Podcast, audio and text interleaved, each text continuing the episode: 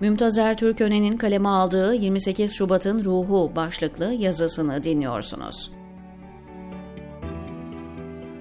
28 Şubat tepeden tırnağa kalleş bir darbeydi. Ankara'da tankların gövde gösterisi dışında asker eline silahı alıp sokağa çıkmadı. Siyasi partiler aralarında uzlaşabilseler darbecileri sinek gibi ezebilirlerdi. Türlü entrikalar, ayak oyunlarıyla askeri kanat darbeyi tam olarak saray darbesi ölçülerinde, siyasette ve iş dünyasındaki işbirlikçileriyle korkak adımlarla tezgahladılar. 28 Şubat'ın yıkıp dağıttığı ocaklar, toplumsal çöküşe yol açan haksızlıklar olmasaydı 2002'de AK Parti iktidara gelemezdi.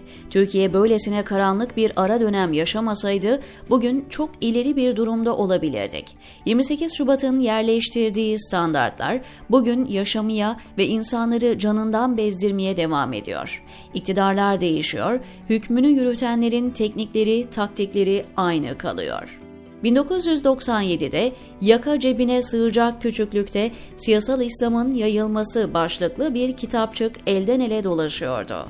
Aynı metin yargı mensuplarına, profesörlere bir albay eliyle verilen meşhur briefinglerde tekrarlanmış ve alkışlarla karşılanmıştı.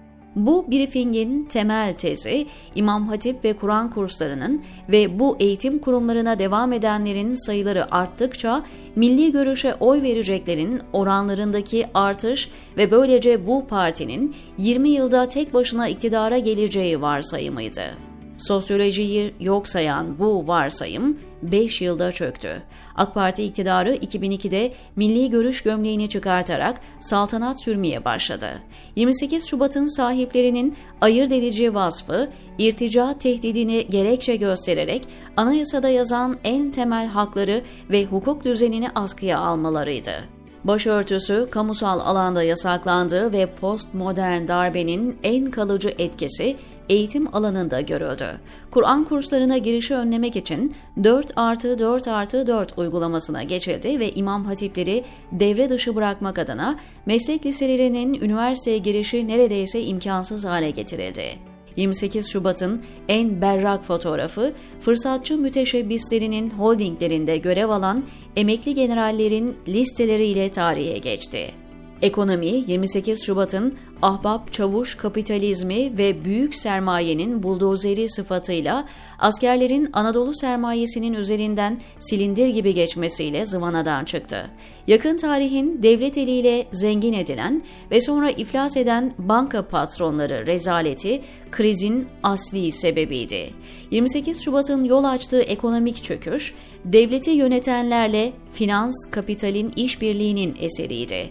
Bugünkü kriz daha çok kent rantıyla ve devlet ihaleleriyle dönen ekonominin kendine yeni meşguliyet alanları yaratmakta zorlanmasının eseri.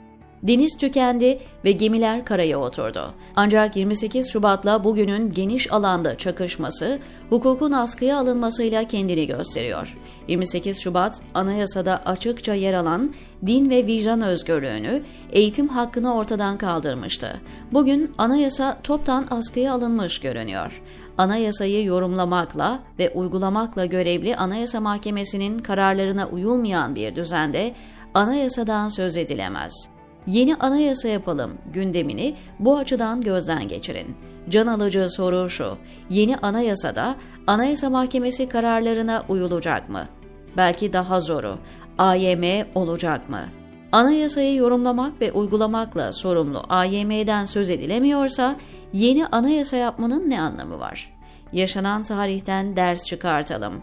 Bin yıl sürecek denilen 28 Şubat neden 5 yıl bile hükmünü yürütemedi? Derin bir ekonomik krizle sarsılan ve anayasayı askıya alan iktidar gücü demek ki hükmünü yakın vadede bile yürütemiyor, diyor Mümtazer Türköne kendi sitesinde yazmış olduğu yazısında.